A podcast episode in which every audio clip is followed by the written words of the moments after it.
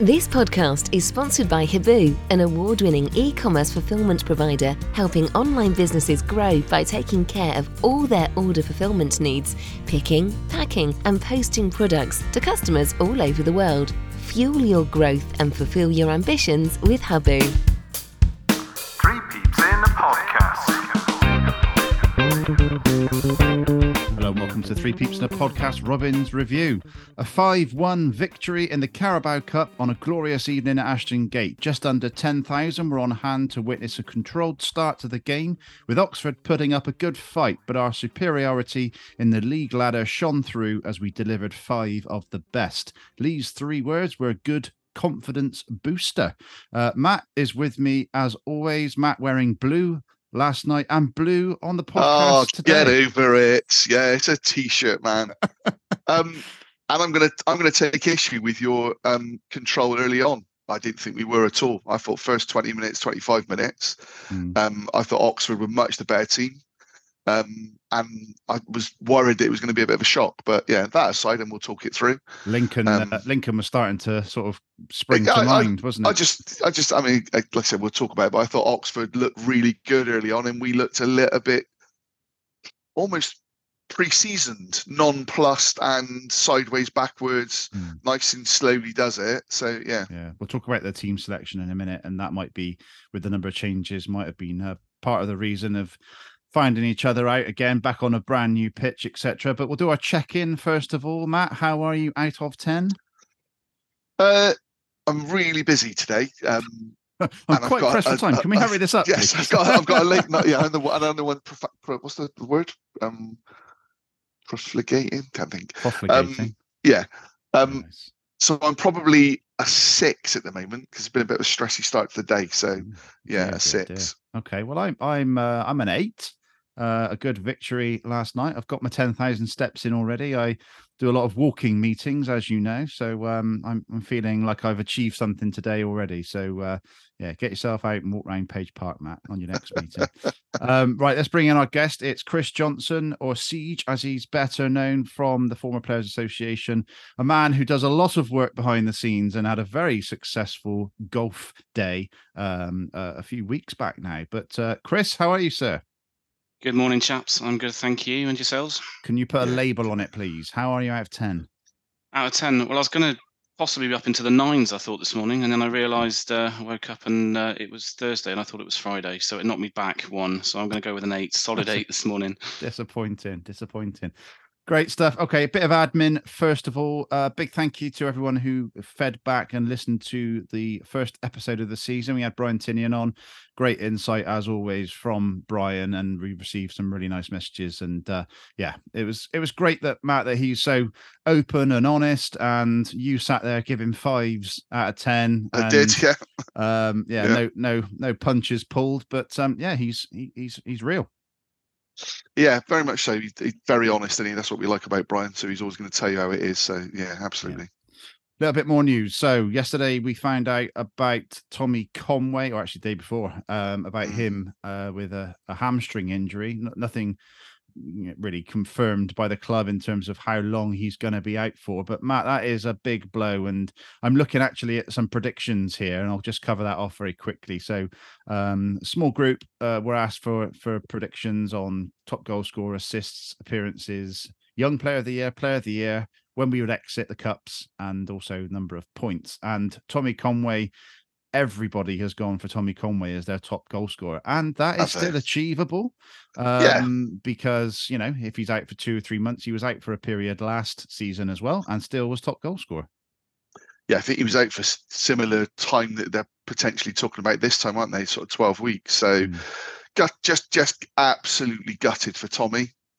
Tommy lives to play football and yeah, just gutted for the lad. And it seems as though he did it during the game on Saturday, which I didn't kind of notice anything. I've seen a couple of people talk about he didn't seem his normal self or up for it, and I actually didn't think that on Saturday. So it completely bypassed me. If anything, yeah, if it was during the game, but yeah, gutted from him. Obviously, we just wish him a speedy recovery. Such a nice lad. Yeah, get back soon. Right, I'll go through the rest of this. So position wise, we've got ranging from 5th to 12th. So everyone thinks a top half finish, which is nice. An average of 9th place.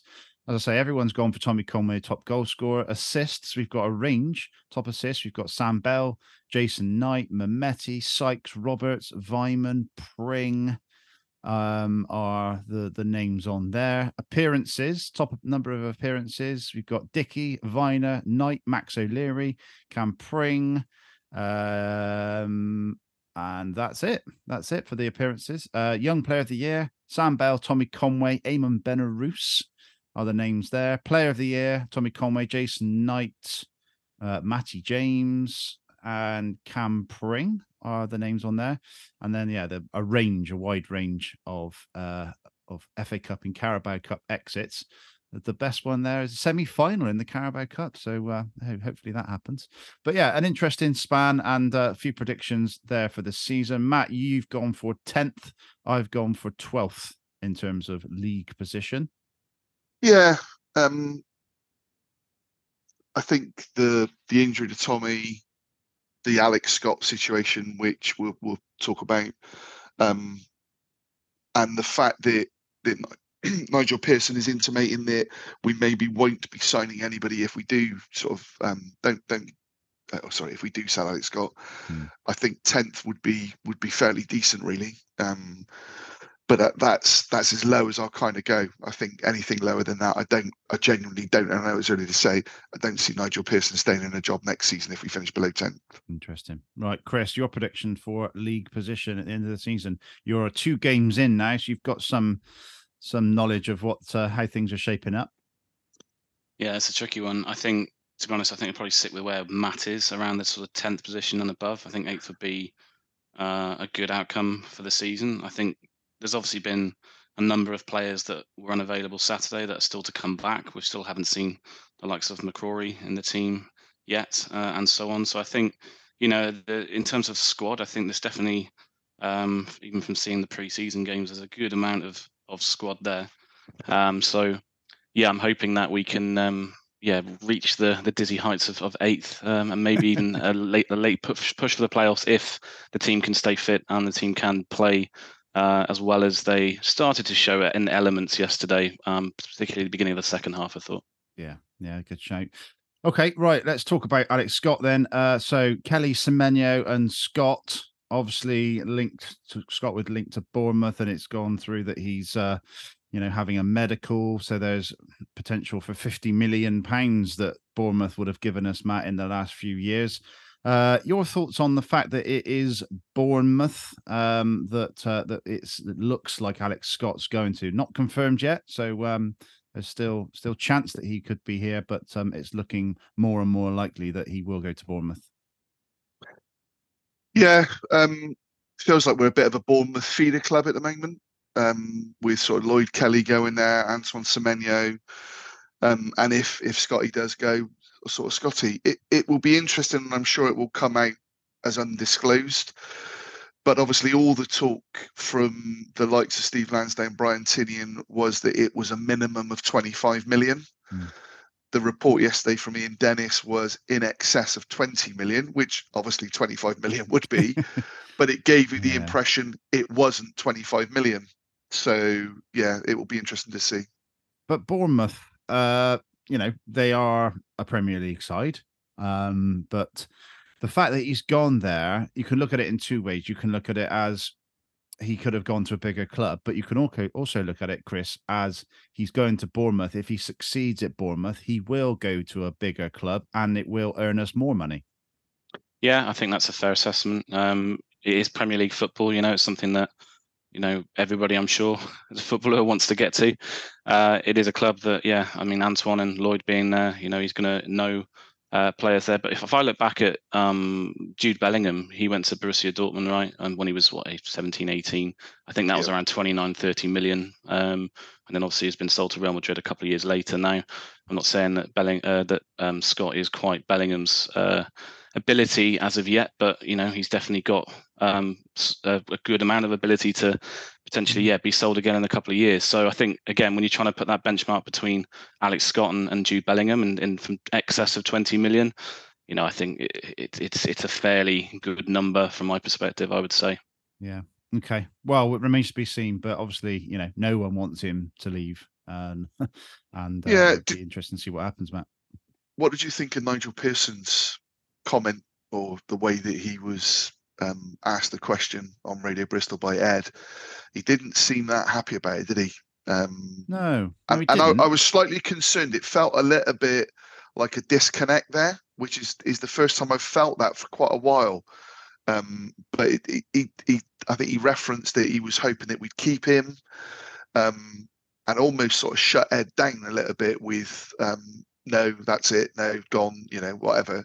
So yeah, I don't know. That probably bothered me more than anything last night. Yeah. That kind of disconnect, really.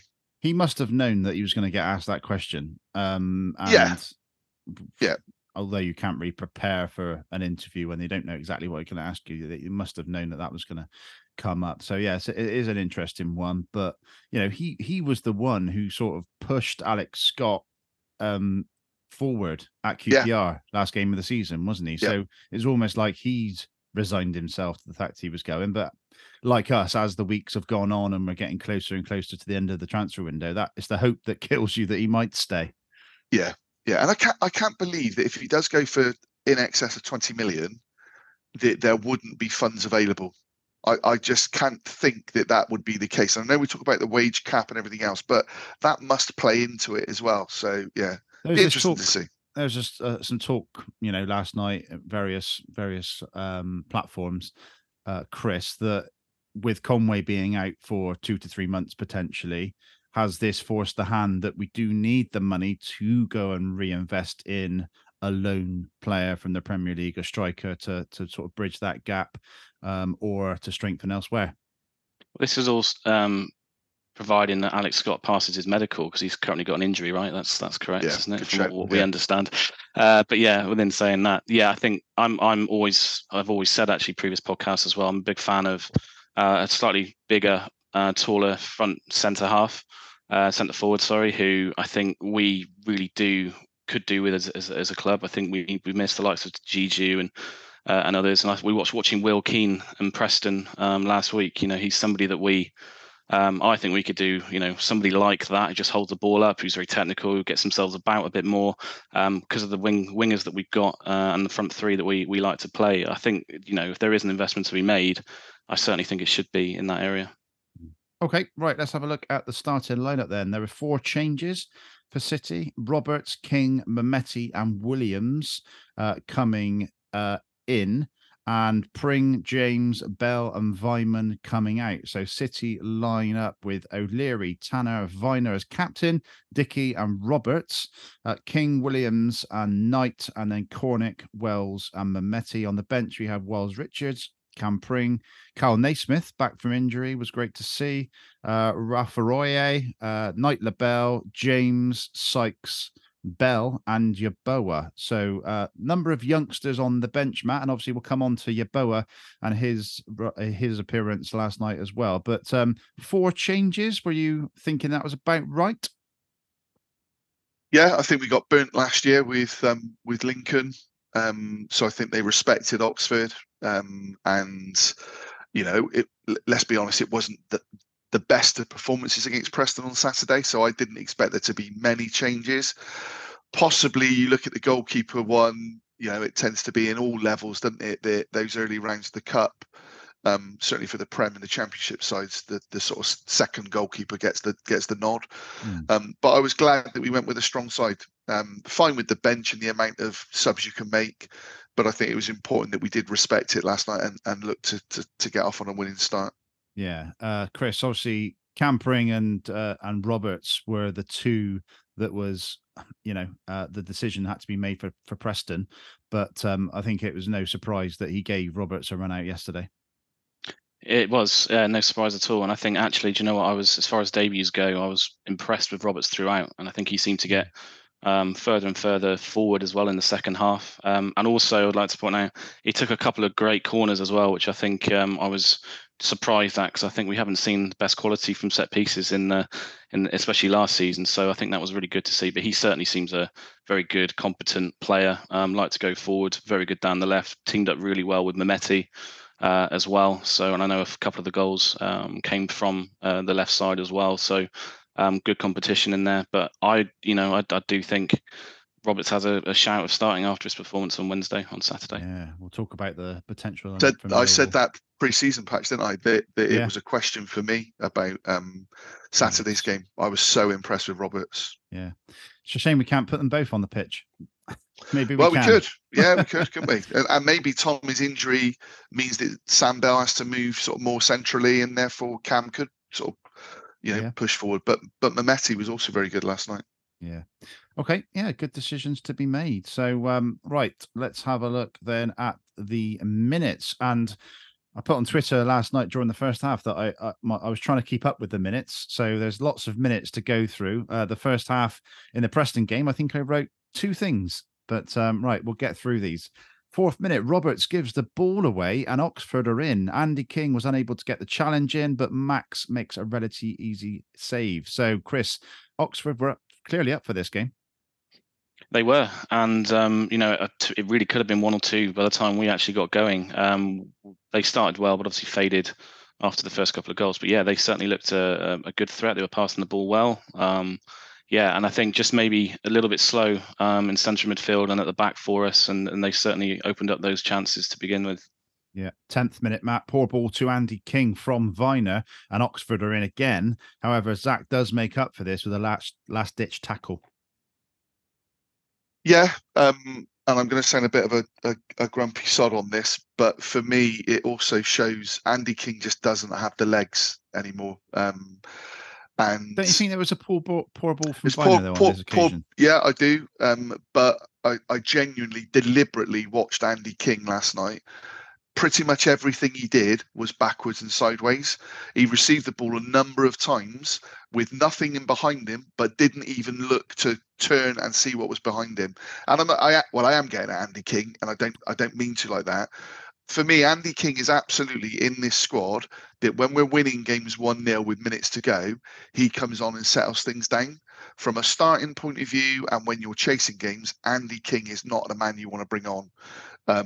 And I felt that last night. It was a bad ball from Viner, but I think that someone with younger legs is making that, and it's not awkward.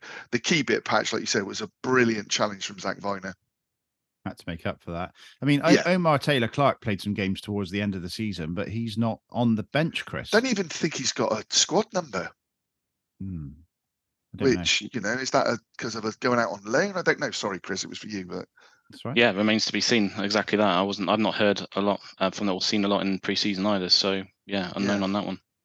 Okay, right. 11th minute, lovely ball forward from Dickey out to Mehmeti, but Williams and King were too deep for the cutback, and then Knight in the box opts to pass to Cornick, who takes a touch and shoots over. Matt, I don't know if you remember this passage of play, but It was a ball, sort of a curling ball from Dickey out to Mehmeti. I'm pretty sure he meant it, but that. Well, what was brilliant though, Patch, was hang on, that's a great ball. It was, but yeah, I think he meant it. He did it a couple of times in the pre-season at Portsmouth, so yeah, I think he absolutely meant it. Yeah. But what surprised me was the chance that Knight had to shoot, and then he laid it off.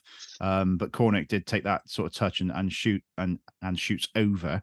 But obviously we'll come on to what happened. I had a cheeky bet, Patch, as well on Harry Cornick scoring first in this game, so I was not best pleased with that at that time.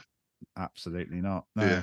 14th minute, it's the first goal. Mehmeti and Roberts linking up really well. The ball is neatly pulled back by Roberts to Cornick, and Chris celebrates with, I think it was £35 victory for you. £37.50 actually, Patch, but close enough. Yeah.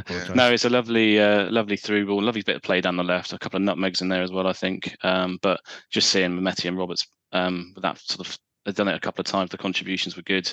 The balls in were great. Pulled back towards the penalty spot, and there was, in fact, I think there was probably two or three players that could have ended up getting a touch on that. But Cornick coming in from the right, drifting through to the centre. So, job well done for first goal. Yeah, Matt, Harry Cornick appears really well. The defender didn't even see him come in, and a cool finish.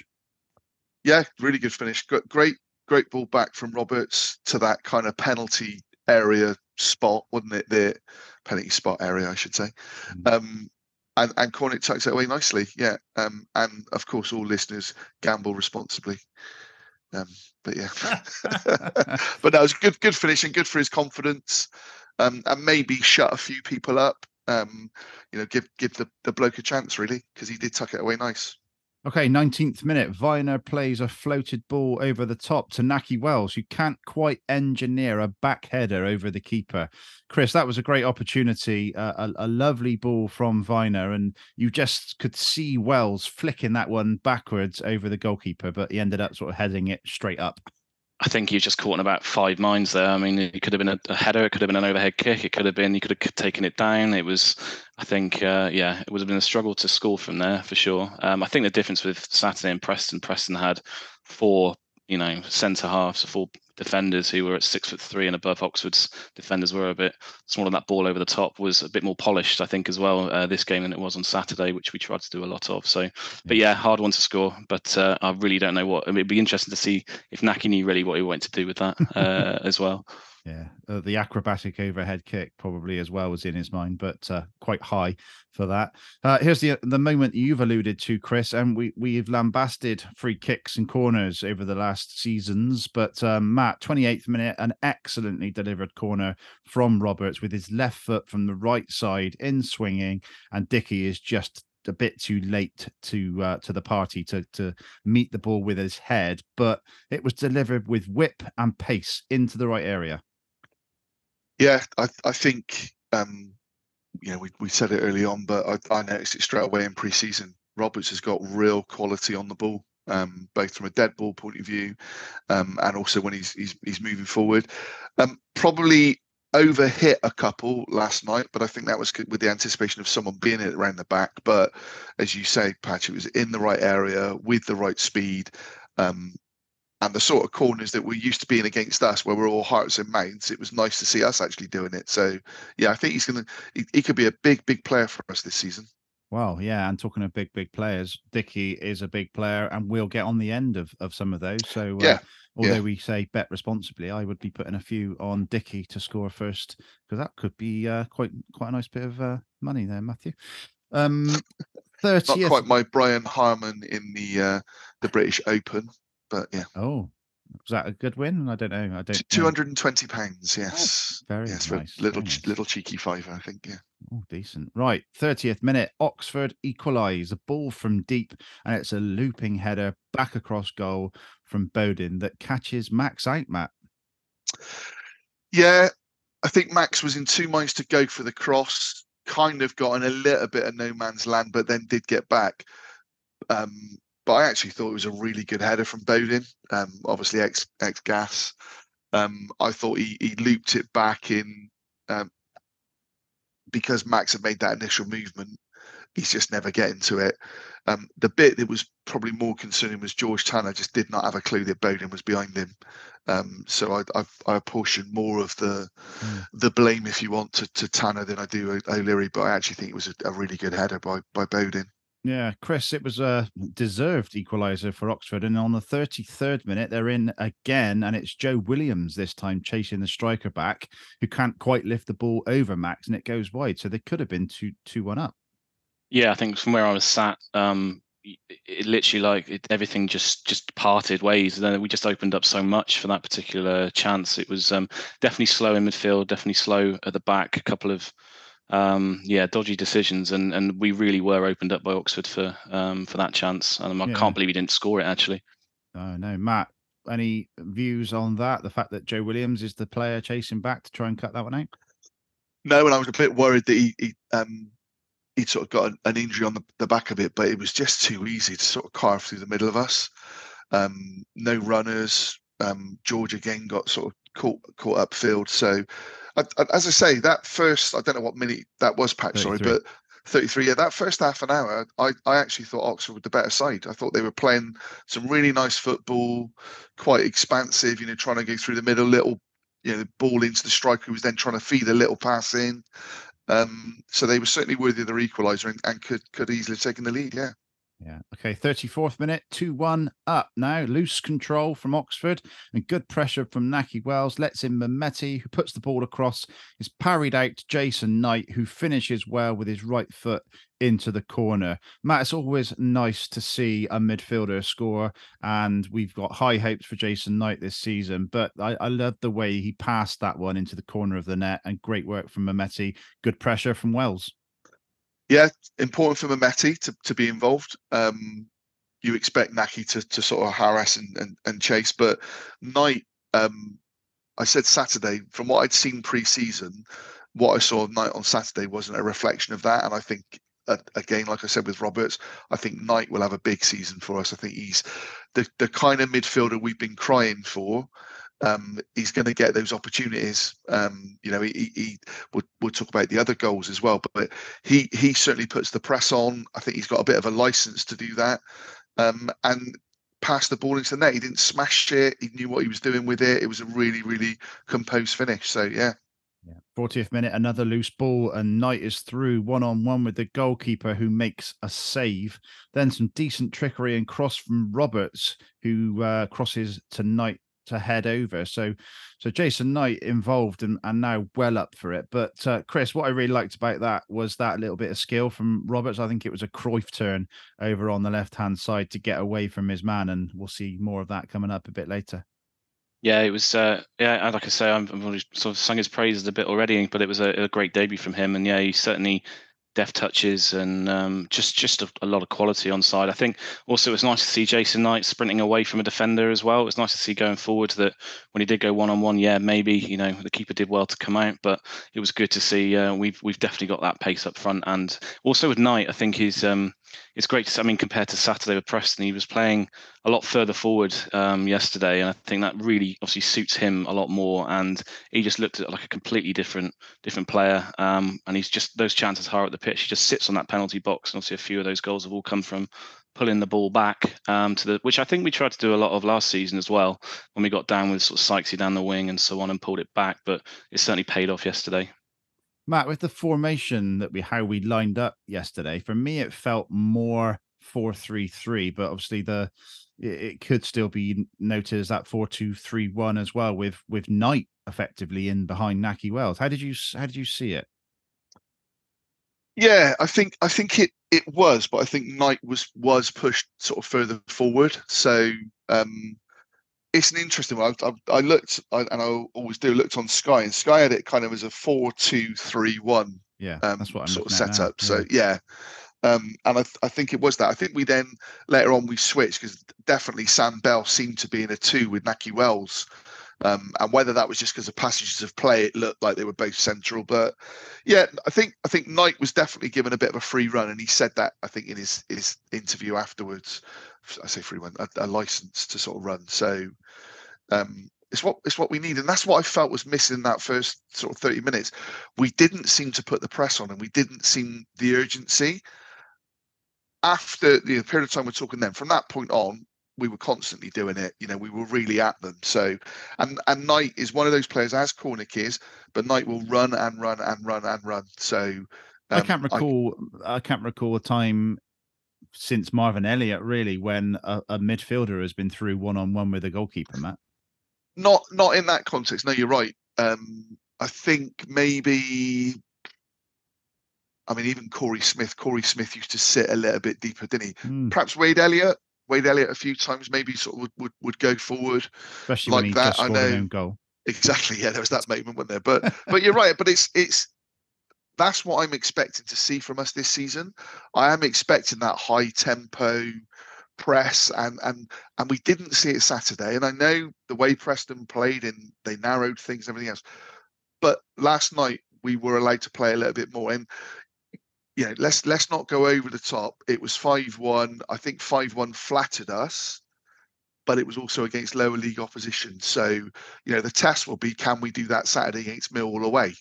But you're right. I think Knight is what we've been crying out for. Like I said earlier on, we want that midfielder who's breaking forward. Reminds me very much like Josh Brownhill. Okay. Yeah, good. You know, that sort of look. Yeah. Yep. Dent Magic, your Bristol-based car body repair company. Visit us at Cribbs Causeway or Central Bristol, or we can even come to you with our mobile service at your home or workplace. Have you got a scuff, scratch or dent on your vehicle? Dent Magic can fix them all. If you need the magic touch for your vehicle, visit www.dentmagic.net to get your quick quote online today. Okay, the halftime summary sponsored by our Bespoke Quizzes, which is usually Rob Blamey, but today it is Lee Williams. So thanks to Lee for stepping in. He had a big bowls game, didn't he? Did. He had a big petonk game. Sorry, yeah. Just a little bit about our Bespoke Quizzes, creating and hosting tailor-made quizzes suitable for any occasion through end-to-end consultation that considers themes, content, style, difficulty and size. We seek to deliver a unique and fun quiz experience that's designed for your audience. So look them up on Facebook for anyone who's wanting a quiz. So any pub landlords, get in touch with Rob, our Bespoke Quizzes. Similar sluggish start to the game as Saturday, although we were more open and lucky not to fall behind on at least two occasions in the first 5 minutes, with Oxford missing a couple of gilt-edged chances. Our first real bit of championship football saw us take the lead with soon-to-be 20-goal Harry Cornick finishing off a lovely move minutes after from a similar position. Oxford deservedly equalised, however, a slight question mark on Max's slow reaction to the header, which felt like it went in slow motion. A bit of fortune then followed for the second in terms of how the ball broke for us, but Knight finished well. Knight then missed a glorious chance when put through one-on-one just before the break, and Oxford still looked dangerous on the counter especially. The game is not done yet. Substitution at half-time, Matt Sykes comes on for Cornick. So great to see Sykes on the pitch, and I think that was probably a you've got 45 minutes, and then you've got 45 minutes. Yeah, someone said to me before the game that Sykes had a bit of an illness, potentially that might have been why he didn't start. I think you're absolutely right. I think it was a predetermined change.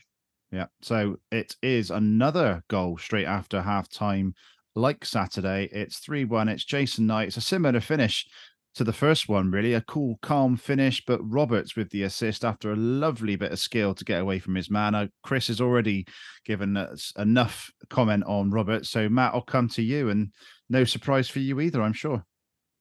No, I mean, I think it was the one where he let it run through him. Again, just looks a really, really class player, but doesn't thrash the ball across. He seems to pick the pass. Another great move. And a good positioning from Knight as well. Yeah, very much so. Just an impressive debut from Roberts, I thought. Yeah. 50th minute. It's 4-1. It's Nahki Wells, a loose ball from Oxford after good pressure from Knight.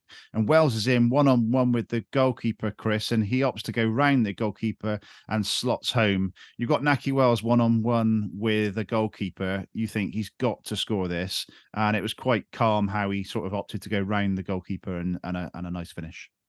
Never in question, was it, Patch? I think in those situations, that's the guy you want on the end of them. And it was... well judged, good finish. Nothing more to say really on that one. Yeah, Matt, we've seen strikers go through one-on-one before, and it not be a goal. But you'd have put.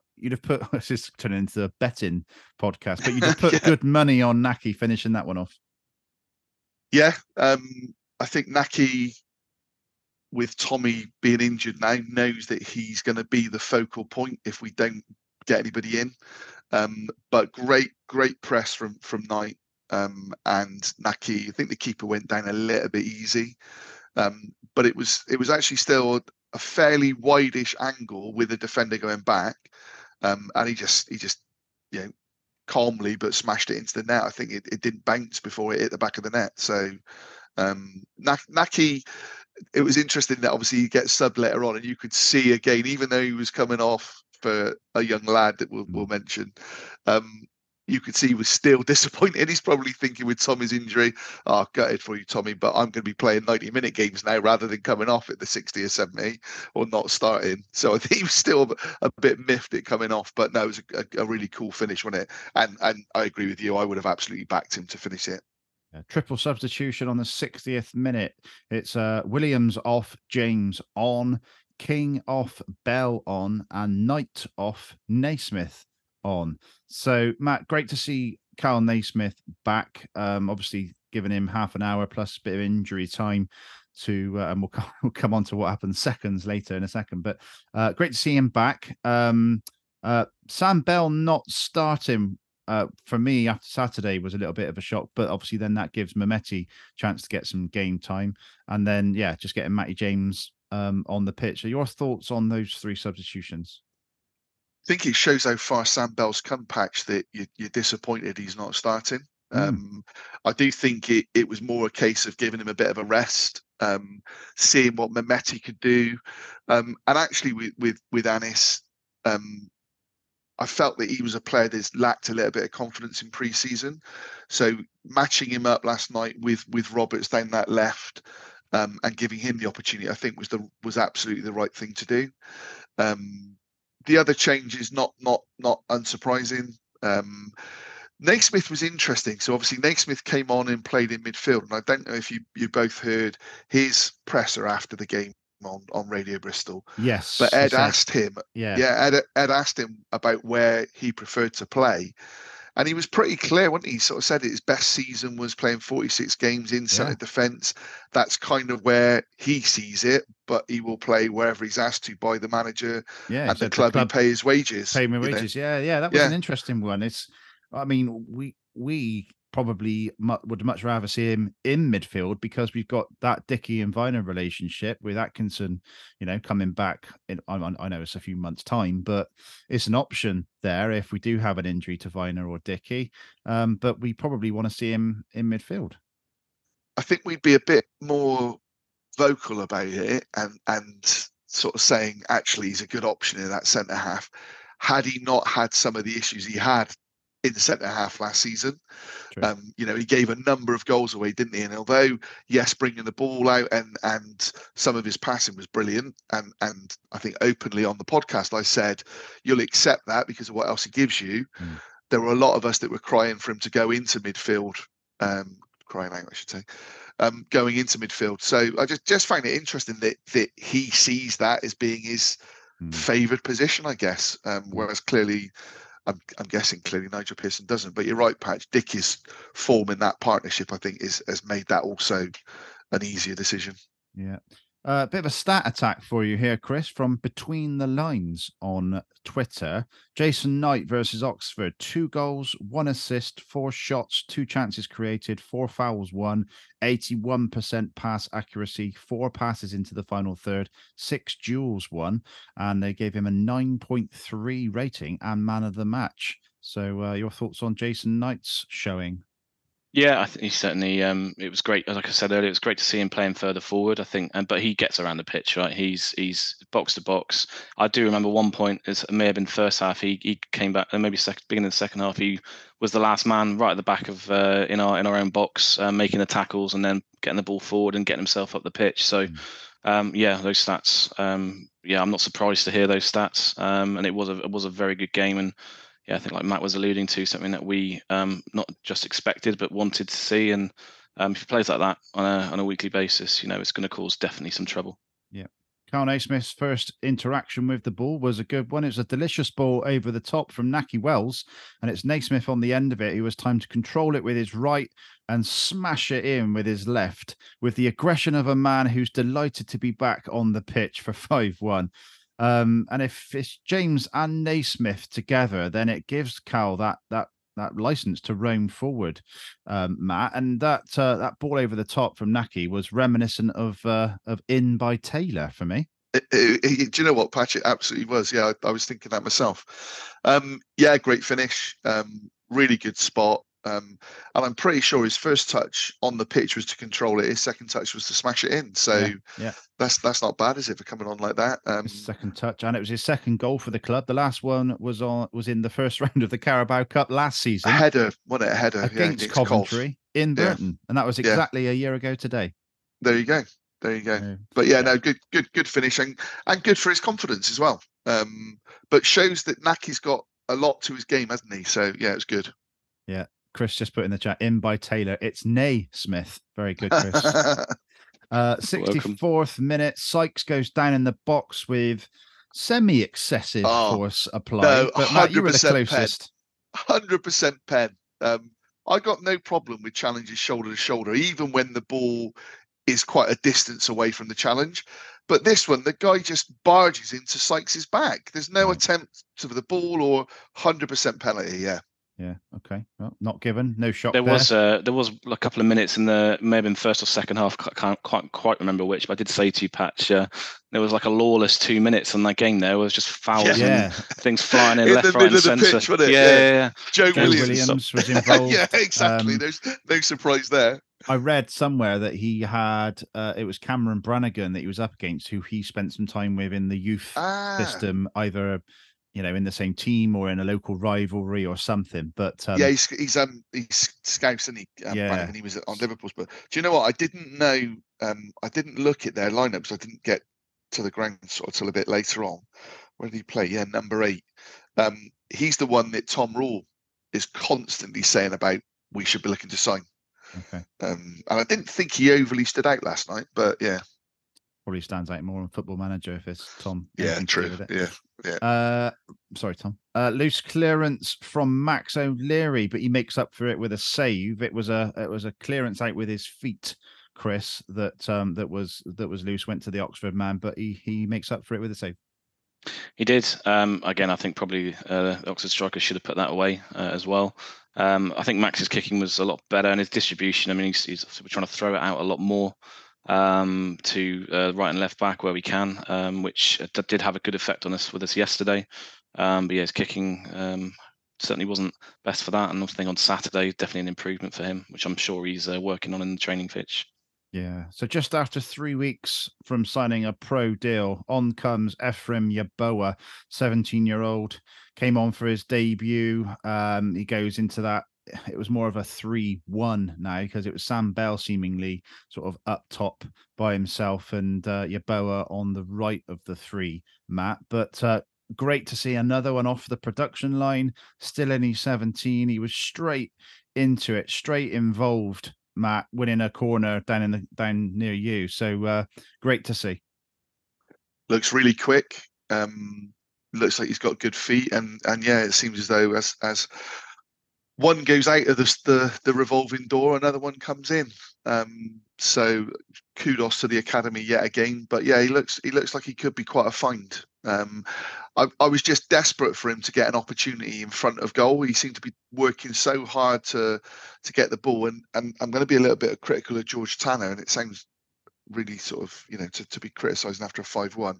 But numerous times he made a run, and Sam Bell as well, and we just didn't play the ball. We decided to go backwards with it. And yeah, Ephraim made a number of good moves that if he got the ball earlier, I think would have put them under pressure. But a really promising sort of initial debut, and you kind of look at it and think, is he one that now you want to try and get out at league level and get some game time, because he's unlikely to feature a huge amount, or does the Tommy Conway injury give him an opportunity that he finds himself on the bench, and who knows? Chris, is it a case of if you're young enough, you're good enough, etc.? Definitely had the pace. It was nice to see, and you know, he certainly had a desire when he's on the pitch, which again was great to see. I will call out. I did notice Matty James was constantly talking to him through the sort of 15-20 minutes that he was on. He was pointing. He was constantly in his ear, which I think was really good sort of management as well on the pitch. And Matty James overall, I mean, as always, I think that him and Naismith, just going back to your Naismith comment, the balance that I saw of a left and right footer in midfield, and Naismith being able to get a little bit more forward of the quality of balls. It was a very different second half, a good midfield that I'd be a bit more comfortable with. But yeah, Yeboah it was great to see, and yeah, more of that, please. Matt, they all seem to come through with such hunger, passion, and desire, don't they, to make an impact? Yeah, they do, and that's great credit to all of the academy staff. That show, you know, clearly there is a pathway, and so these players, you know, are looking, and it's one of those that when you've got those youngsters, you know, we probably will talk about, you know, loans if Alex does go, and will we look at the loan market? Number of players are gone into, I think, Plymouth and Swansea from the Prem. you know, Nigel Pearson still isn't keen on it, and I get it when he talks about us having to pay, you know, salary 4 times what anyone else is on for a lad that isn't then going to be with us. But you know, you also have to look at it and say, well, he's probably looking at the academy and thinking, I've got a youngster who's equally as good as one of these youngsters, so why am I going to spend that sort of money on it? So yeah, it's goes back to the pathway patch and what Brian Tinnion and all of the team have put in place. Players can clearly see, right, I've got an opportunity, and once I get it, it's up to me to take it. And we've seen that, Tommy, Sam, in recent times. Talk about Busby babes, Brian's babes. Well, there you go, yeah. Having that. There was a situation later on as well where Oxford broke in a 4v2 situation, and it was Yeboah who got back to win the ball on the halfway line to eliminate the threat. So not only has he got an eye for going forward, Chris, but also an eye for coming back. Yeah, he got himself about the pitch, and like I say, his pace was nice to see. Another academy product with a good bit of pace, and yeah, I mean it was good tracking. Yeah, the desire, the hunger was there, which you just talked about, but yeah, great to see. And how many times, I reckon, around the crowd did you hear, "Go on, son"? Yeah. Well, I heard that enough from you, Patch, to be fair, sat next to me. Yeah. You said it for everyone, I think. Oh, brilliant. But you're right. And it's what we as Bristolians and City fans is what we want to see. We want to see an academy player on the pitch given 100%, don't we? So yeah, it's brilliant to see.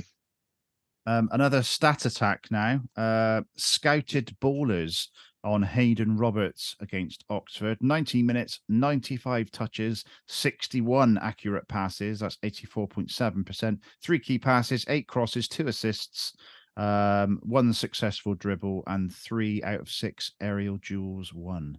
So, duels won. But yeah. I think we've waxed lyrical enough about our 2 new signings there, Hayden Roberts and Jason Knight. And also Rob Dickey had another solid game, but we'll come on to the ratings now, Matthew. Okey-doke. So you'd think with 5-1, these would all be 8s, 9s and God knows what. But like I said, I'm going to temper it a little bit there. I don't think 5-1 was a fair reflection of the game and the problems that Oxford caused us. So I've gone max 6. We conceded a goal. We made a couple of good saves, but as you say, a little bit sloppy with 1 or 2 passes. So it was kind of what I would expect from Max.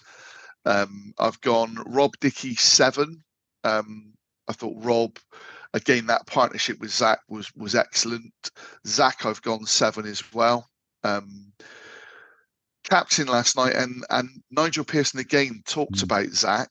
I think in his pre-match comments to Dave Barton about being captain, and Nigel said, you know, maybe Zach was kind of out of the club 14 months ago, but has done brilliantly. We all kind of really love him.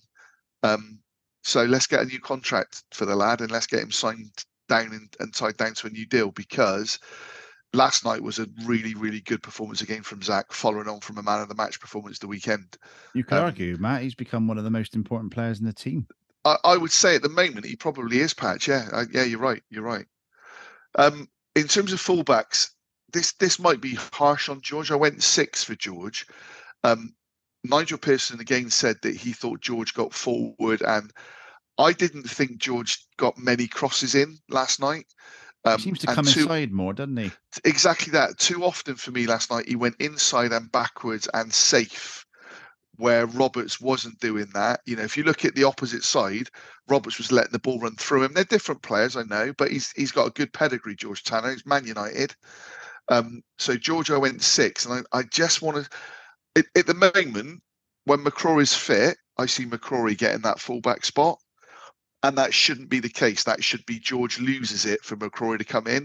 I see McCrory, for me, I see that as a position that we can improve on at the moment. So that's harsh on George. He's young, but last night there was too much sideways and backwards for me, for George. And obviously there you're saying you expect the same type of play from Tanner that we're getting from Roberts and Pring, going forward, getting those crosses in. Or is it a case of there's more license on the left so that we're still 3 at the back? I think with both, I see both flanks going the same. Yeah. So I think when you play those wing back roles, I think both do the same. I don't see it as one goes, the other drops. Maybe I'm in the Kevin Keegan style of. Tanner is more of a right back than a right wing back. He is. Whereas he is. Ross McCrory is more of a right wing back, I think, from what I've heard. Yeah, agreed. So I went 6 for George. Hayden Roberts, and I can't remember how many times I've done this, but Hayden, I went 9, which could be an 8 because we did concede, and also he didn't complete all of his passes. But I just felt that his performance last night, again, opposition included, was so different to Cam's performance Saturday. Now I genuinely think Cam has got real competition in that position. And you would say on the 2 games, and you keep the shirt when you play well, etc., Roberts would be starting on Saturday. And I don't know that will be the case because Cam was so good last season. But I just thought Roberts was excellent last night, showed such an intelligent level of play, whether that was from his set pieces like you talked about, Patch, or some of the movement and then the crosses that he put in, you know, setting up the Cornick goal, setting up the Knight goal. I was really, really impressed with Roberts last night. Into midfield, so Joe Williams and Andy King, I went 2 6s. And Andy King and Joe are going to give me what I would expect. If we finish 10th, I think we finish 10th because of the midfield we've got. If we improve our midfield on the back of Scotty going, and I don't think there's anybody that listens to our podcast or any other Bristol City podcast that doesn't think midfield is an area where we really need to strengthen and we could strengthen in.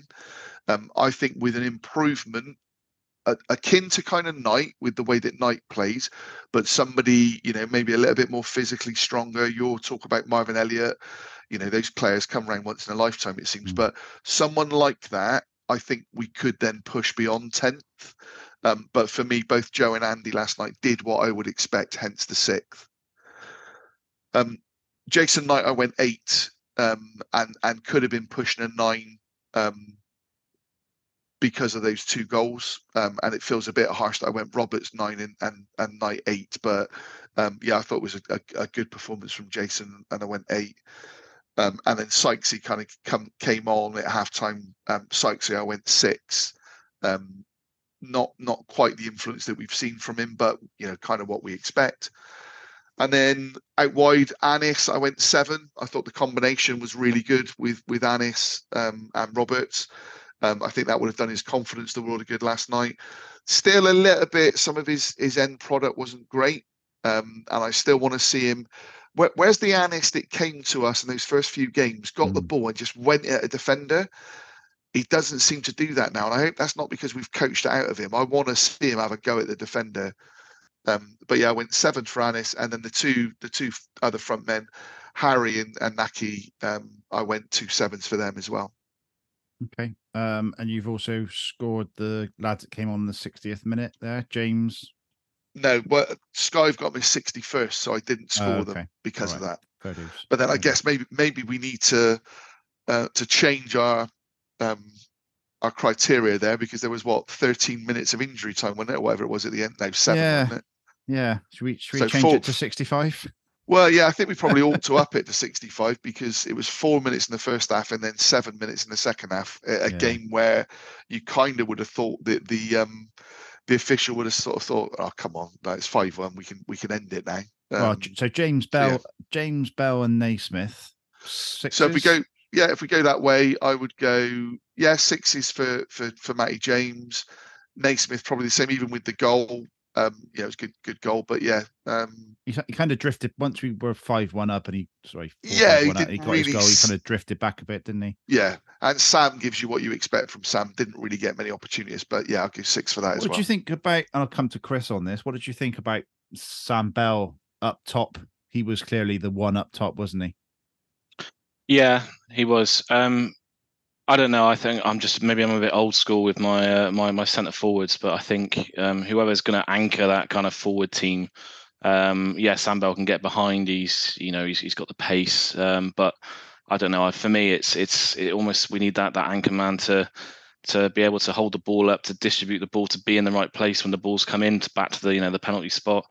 I don't really know where Sam's best place is. Even Cornick, I think with Harry on the right hand side, he drifted in for his goal, but I think. I'm interested to see what Mick Harford, he was there the other week, thought about Harry and how he's getting on as well. But I don't know. I think whoever needs to play in that middle at the front, I mean, even Nahki, he's not the best in the air. And when we do have 6'4" defenders that we come up against, we really do have to adapt the game and play a lot more along the floor. So I don't know. It's a tricky one to answer, but he should be in the team in that front three without doubt. Matt, I wonder if one good anchorman, Ron Burgundy. Yeah, very good. Yeah. I wonder if in the Alex Scott conversations, if Kiefer Moore's name has come up and whether he's a player we'd be interested in. Yes, he's possibly what you might term a target man in the past, but he's got a bit more than that. He's decent on the ground. He can run as well. I'm not saying he would be interested anyway, but I do wonder whether that might have been a conversation that could have been had. Because like you, Chris, I do think, and actually there was a lot of talk last night from fans I was listening to about Fomara and how we could do with Fomara, and someone even said about Codger, because I think Codger's out of contract from where he is now. I do still think, and with Tommy not being there, is something we ought to look at. There was the lad that Preston had on loan. It was Will Keane, wasn't it? I think it was playing last year. Yeah, they've got Keane now, but the lad they had from Man City last year, was it? I'm sure his dad was the ex-Man City centre half. It's completely gone out of my mind. I want to say Tommy something, but that sort of player, mobile. I don't want just a 6'7" lump. No offence, Patch. Liam Delap. So Delap was one, but there was another one as well. Sorry, mate. Keep Googling. Tommy something from Man City, I'm sure it is. But just a player, bit of mobility, but as Chris says, can hold the ball up and then can lay it off. I hope our business isn't all done, and I hope the business we're talking about doing isn't just potentially a goalkeeper, especially if Scott does go out. Okay, well, 21 days left of the transfer window, so... Who knows? No firm word yet on Alex Scott. No, there's not.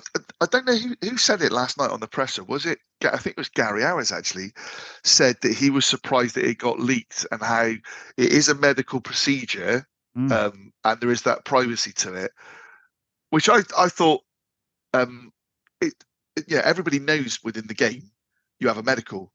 So I didn't see it as being kind of quite as data protection wise, maybe as me going in for me whatever being done. So not that I am going in for me whatever being done. I was going to say this is getting interesting.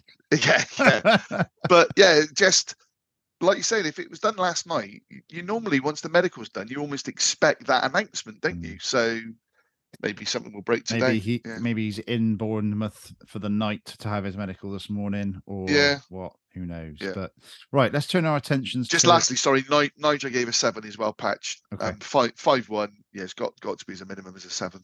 Yeah, good stuff. Right, turn our attentions to Saturday. Millwall away, never an easy place to go to for anyone. But the team lineup is going to be a really interesting one, Matt. Obviously, we've got Max in goal, 4 across the back, Tanner, Viner, Dickey, and then it's Pring or Roberts. For you, it sounds like Roberts. I probably would. Yeah, I really would on the strength of those two games. Yeah. Okay. Chris?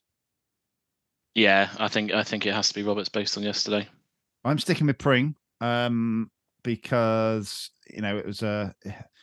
Does he keep the shirt? He should keep the shirt from the league game. And obviously it was a cup game, but the fact that Roberts is breathing down his neck is only good.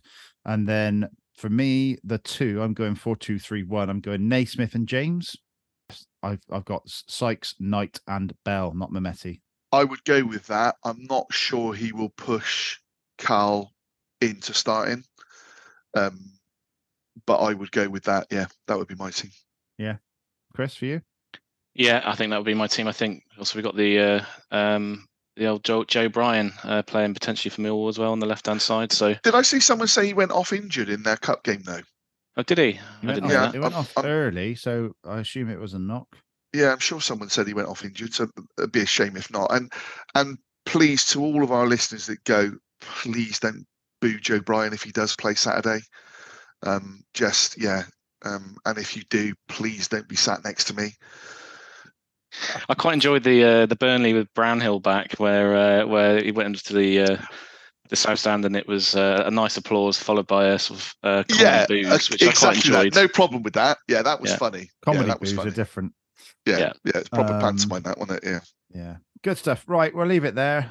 Any final business, Matt, Chris? No, don't think so. Don't think so. No. Great stuff.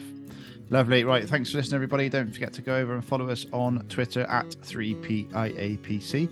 And we'll be back on Sunday with Millwall away. Take care, everyone. Cheers. All the best, everyone. Bye-bye. Cheers. I've been riding low. I've been riding fast. Gonna take this moment. I'm gonna make it last. Because you don't know me. Don't be quick to judge. Cause I tell you something, I don't care that much. Don't come around here preaching your goddamn rules. Don't come around here. Yeah.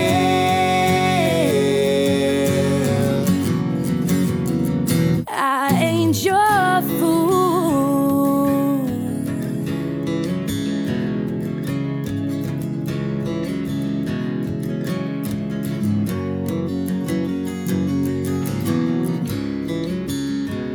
You're gonna regret it. Stay in this town. I'm no savior, I will take you down. This here town, you know it ain't that big. It don't take long to know just what I did. Don't come around here preaching your goddamn.